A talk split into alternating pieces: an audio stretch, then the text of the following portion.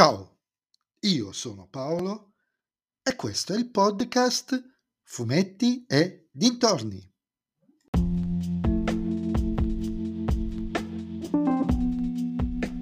In questo nuovo episodio del podcast vi parlerò del numero 430 bis di Dylan Dog, La strage silenziosa, scritto da Rita Porretto e Silvia Mericone è disegnato da Luca Casalanguida, edito dalla Sergio Bonelli Editore.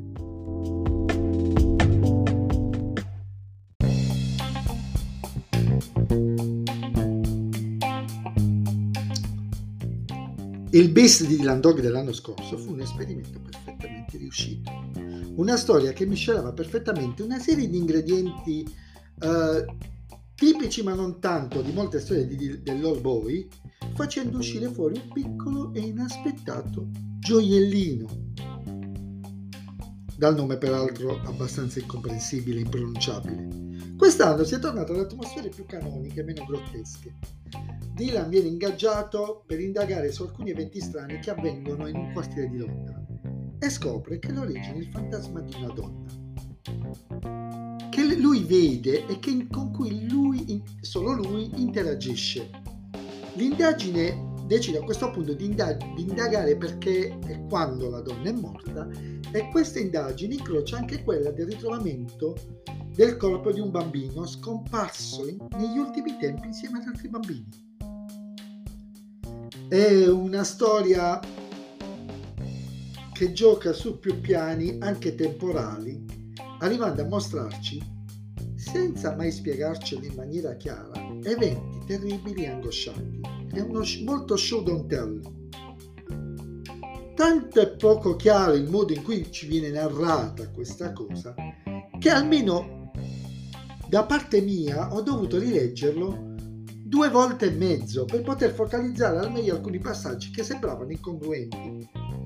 Eppure, nonostante abbia si è riuscito a far collimare alcune cose, rivedendo certe scene, certe cose ancora non mi sono chiare. È un difetto?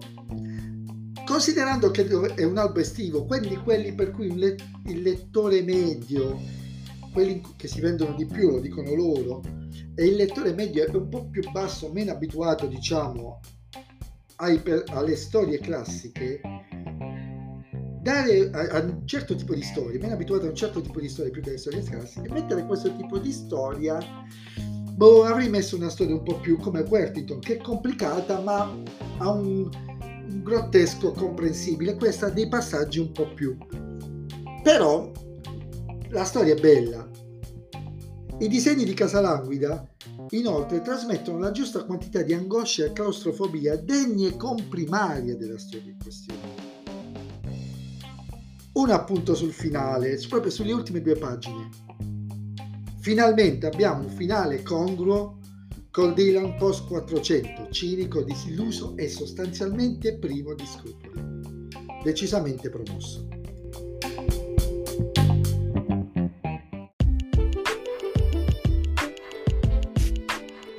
E anche questo episodio del podcast è terminato.